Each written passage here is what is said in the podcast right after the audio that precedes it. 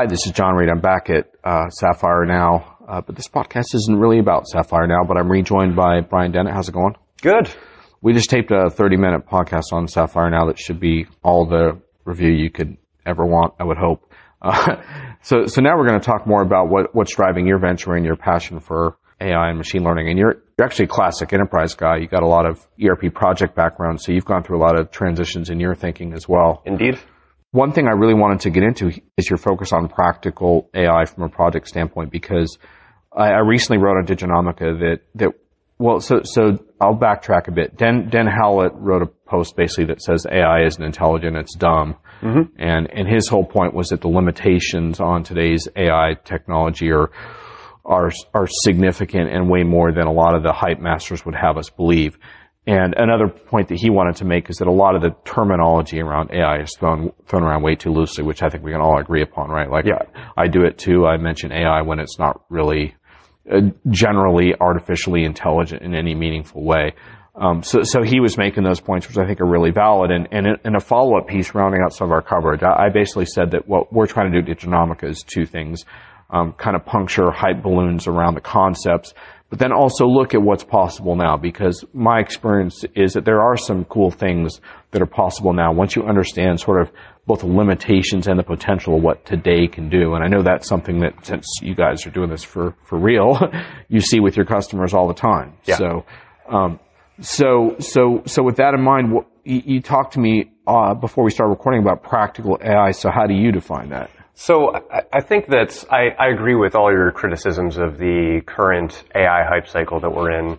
And the way that I like to kind of draw a line here and frame this is that, you know, AI, the, the whole notion of general intelligence of some sort, um, I think a big part of that is decision making. And so mm-hmm. if you, if you think about we're not quite there, we don't have techniques and models that are mature enough to always get to a point where you can confidently allow a system to autonomously make decisions.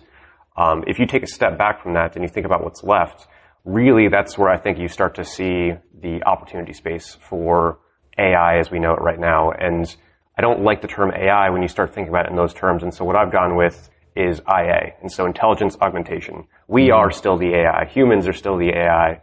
And, and so what AI tooling can do is empower the human. And so AI techniques are really good at taking complex data and figuring out good ways to package that in bite-sized digestible chunks and mm-hmm. make humans more effective at making decisions. Mm-hmm. And, and that was really one of the core tenets behind what we were looking for when we decided to start a mm-hmm. startup. Mm-hmm. Um, and so when you think about that a little bit more, really what it comes down to is it's not AI, it's machine learning. And for us, it's machine learning is one pillar and the natural language is the mm-hmm. other.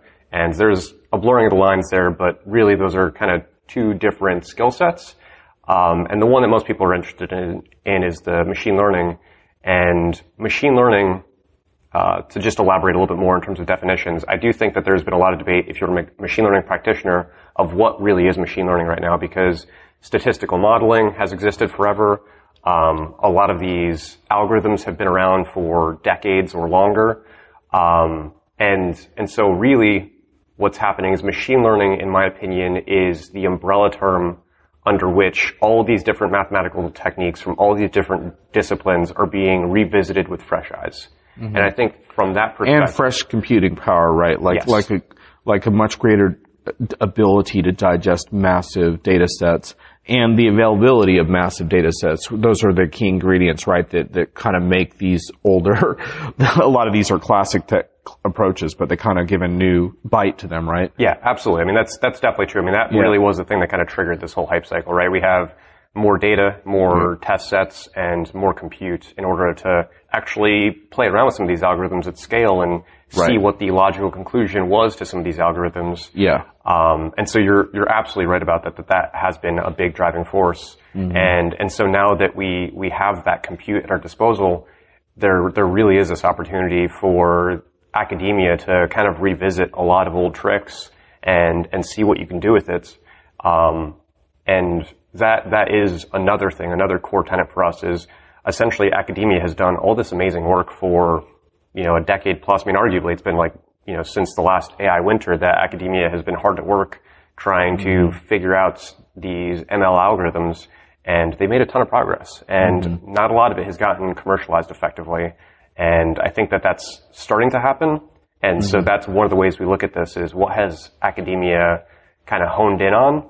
And I think the interesting thing there is trying to bridge that gap between practical application and academia. And there's a lot of cases where academia wants to stay absolutely pure. If they can't write a simple mathematical equation, a simple mm-hmm. algorithm that essentially solves that problem, then it doesn't work out as a good paper. Where mm-hmm. in, in industry, um, you can cheat all over the place. And if you start thinking about like how does this algorithm work and where are the aspects of it where I can cheat a little bit, where I can add a little bias based on my industry mm-hmm. expertise, well, suddenly there's potential wins there. And I think you're going to see more and more and more of that uh, as time goes on. And so I, I guess that is kind of in a nutshell my my thinking in terms of uh, the current AI hype cycle and how to kind of step down from that into what I consider practical AI. Right. And I think we missed one more ingredient of what's happening now. Correct me if I'm wrong, but I think the, the final piece of the puzzle is the fact that these, uh, the impact of open source. Yes. And the fact that, that, that companies like Google have realized that it's all about adoption and ecosystem. And so they need to expose their AI, uh, their machine learning libraries and technology, which makes it possible for startups like yourself to, to not have to build all that from scratch necessarily. You can consume some of the stuff you need to consume. Yeah. Is that right? Yeah, that's that's totally fair. And I mean, Yeah. you're you're totally right that I should give a lot more credit to the open source community and to some of these organizations that are really releasing these kinds of toolkits um, because it really does speed up uh, the ability to go to market with some of these things. The the things that you can pick up off the shelf and start gluing together are are fantastic and powerful tools. Um, and so it, it really it's it's refreshing to to see how much is out there and available, and the communities and the discussions around these things Right. um, are super helpful. There's a lot of people that are are very open about the work that they're doing, and it's it's nice to see um, a community that's not as afraid to talk about the failures because oftentimes those are the things you learn most from. Bottom line, no excuses not to kick ass, basically. Yes, I would I would agree with that. so, so, so, but there's also trends in play in, in industry that inspired your company as well. Can you tell us about that? Yeah, so um, there, we definitely went through a little bit of a journey of customer discovery to land on what we're doing now at Enable AI. Because if, if you know you think about it in terms of like we we knew that there were opportunities for commercialization in the ML space, and we knew that there were gaps in the value chain there, and so we talked to companies with that in mind. And one thing that's kept on coming up in conversation was this shift towards these more brand forward organizations with uh, much more brand sensitivity. They were much more customer centric.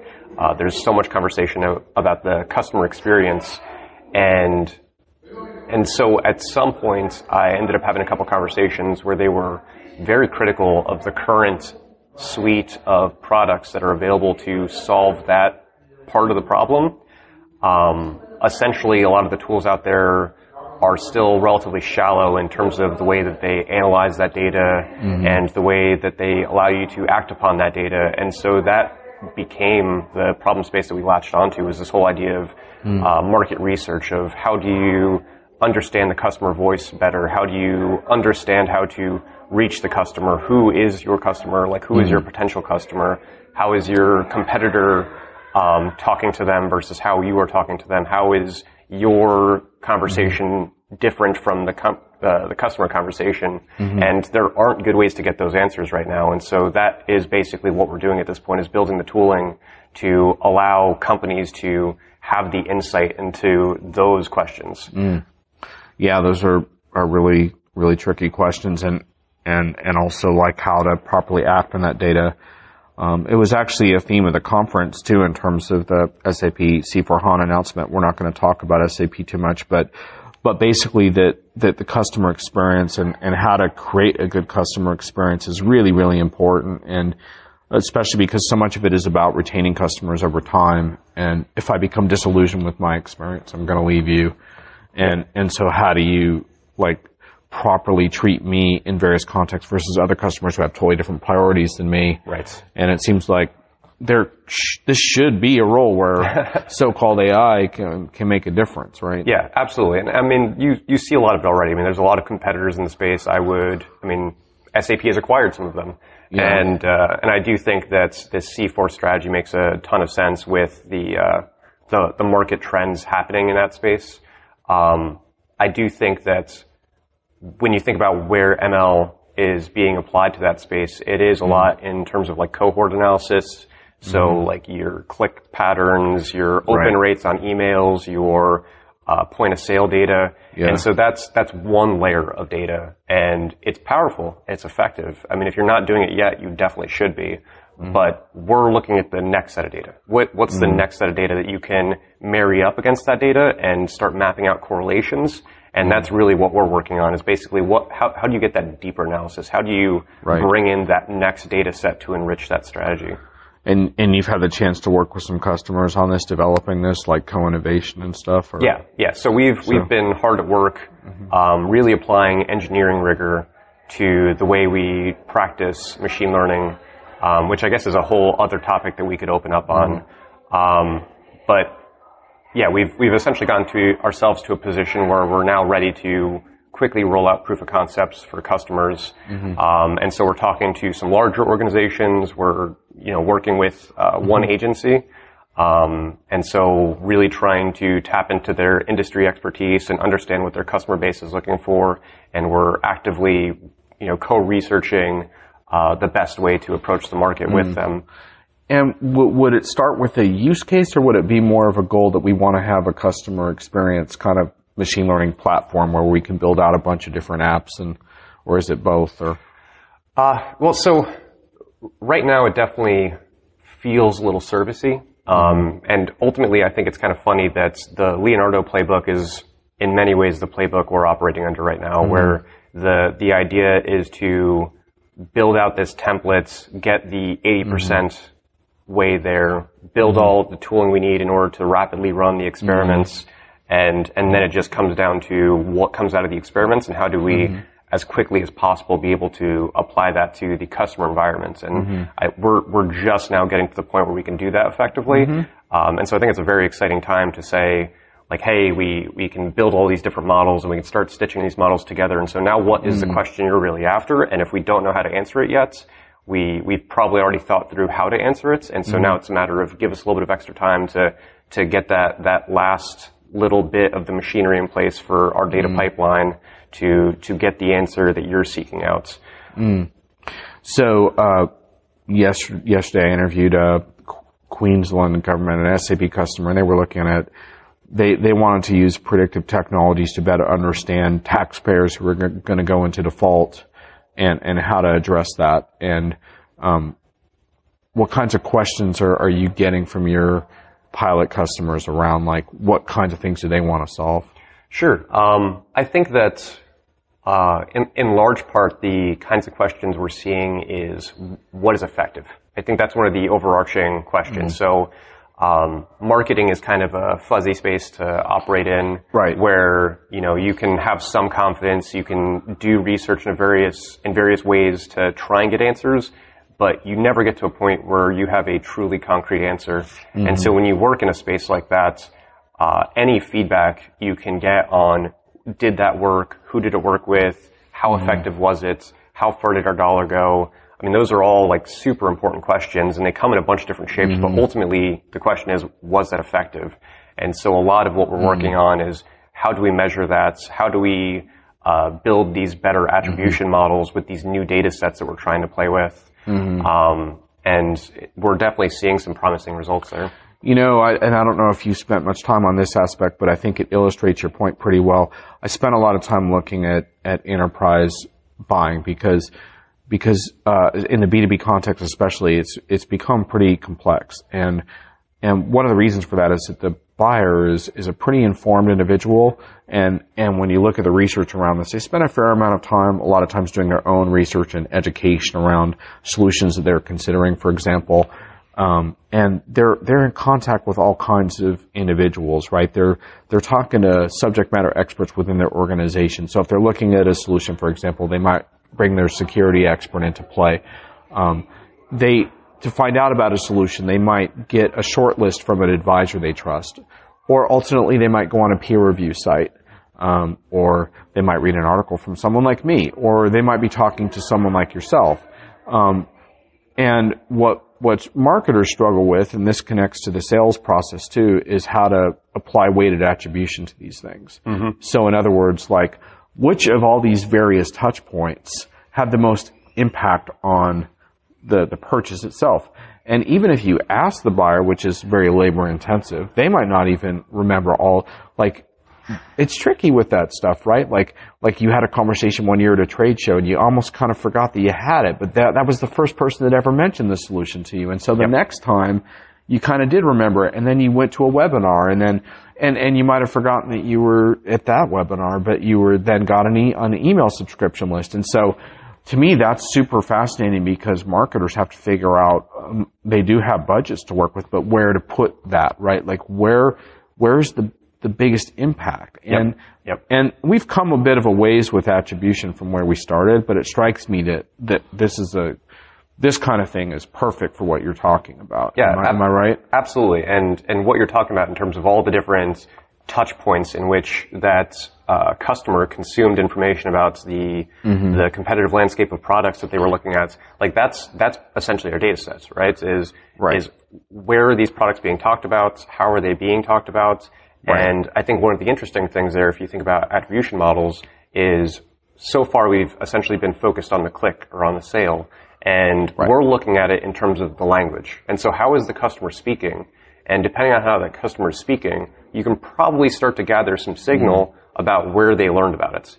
And mm-hmm. I think when you start thinking about it through that lens, there's a whole bunch of very interesting possibilities about how to rethink about the attribution model yeah, it, it's it's a it's a promising area that, that needs a lot that needs a lot of help and and uh, you know I think you know I've, I've spent a lot of time thinking about that in terms of like how do you how do you weight different aspects and and a lot of times there's social conversations happening that you don't know about. Mm-hmm. Now, granted, some of this is behind walls that probably even your your crawlers can't penetrate. Unfortunately, yes. but but but some of it's public, yeah. and, and and you still don't know that it's happening, even if yeah. you have your your best trackers on because different things can happen in different forums and stuff. I think you and I have talked about this before how, yeah, there's a couple of dominant sites, but there's also a lot of other places where people might post a question.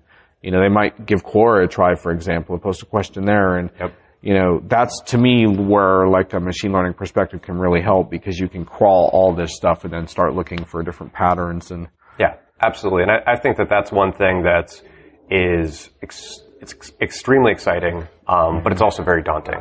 Mm-hmm. Um, and and so we've taken the strategy of we will acquire data ourselves mm-hmm. um, when and where necessary to drive projects to completion. Mm-hmm. But ideally, our customer already has the data set that they want to explore and understand. Right. Um, but I do think at some point we or someone else will have to take the big leap to really rethink how you do data acquisition from like a almost a social listening perspective. I hate to use that term because mm. social listening to me um, has become kind of a stagnant industry with a lot of tools mm. that don't go nearly far enough.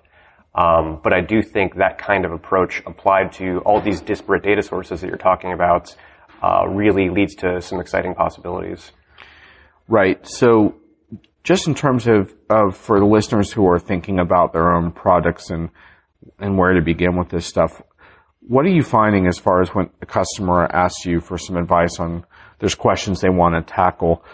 Do they have the internal resources in house to pursue this, like in, in conjunction with what you provide them? Like what what are the building blocks here to actually get something going? Because people are looking for quick wins, right? They don't sure. want to that's one thing we know for sure is they don't want to spend a year building up a team to, to get this going. Yeah, you know? ab- absolutely. And I do think that that is one of the reasons why you've seen so much more traction on the click and point of sale side of things because mm-hmm. it's more structured data, it's more approachable. When you get into the text, text just gets messy. Natural language processing in general mm-hmm. is is just kind of a fickle thing. And And so I don't know if there really are a lot of good options for companies to, to rapidly ramp up. I think mm-hmm. going out and collecting that data, having that data set in place mm-hmm. and, and thinking about it in terms of, you know, data cleansing activities and going back to the master data theme, mm-hmm. I think that those things are, are paramount. But in terms of actually approaching text as a company, like that's maybe one of the few areas where I do think that companies might be wise to just wait for a vendor to, to come in and tackle the problem. Um, and so really I do think companies right now, it, it is savvy to just double down on the more concrete numbers uh, that they do have a better understanding of, that they can collect more effectively. And are you able to help companies with the text piece if they want it and stuff like that? If they're if they want to bring in more of the unstructured, that's part of a role you can play. Yeah, I mean that's that's Yeah. essentially what we we focus on, what we specialize in. Mm-hmm. If someone wants us to look at structured data, mm-hmm. like something related to pricing, Yeah. we're, we're happy to approach it. But we understand that text is the daunting. You want thing. to deal with the hard and messy part of it. Yeah, because Yeah. I, I definitely am of the opinion that as this this trend continues of machine learning being brought into businesses, I mean, right now I think the statistic is less than one percent of all businesses have any kind of mm-hmm. ML under the hood, um, and I think that that will change and will change rapidly. And so as that does happen, as uh, companies become more savvy, I don't I don't want to be the vendor that's trying to sell them the thing that they can already do. And so I'm thinking about the thing that's actually going to be difficult for them once they start to have some of this expertise. And that's one of the reasons we've really latched onto this natural language processing aspect. And before we wrap, um, conscious of the fact that we have a little bit of background noise that our listeners are probably getting a little irritated by, even though it's probably better for them than it is for you and me.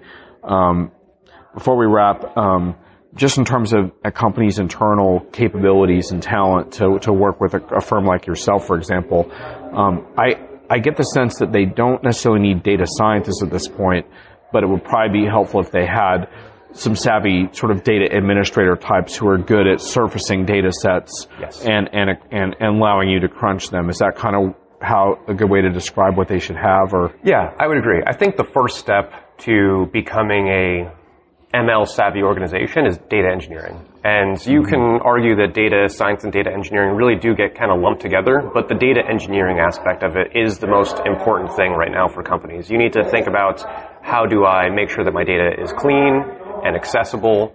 Um, and if, if that is the one thing that you focus on, you can still feel like you're checking the box of becoming an ML savvy organization because that will become the foundation of all future ML strategies. Right. Okay. Well, I think the hallway noise is getting the best of me. I think we're getting a clear message. We need to stop. Uh, any final words?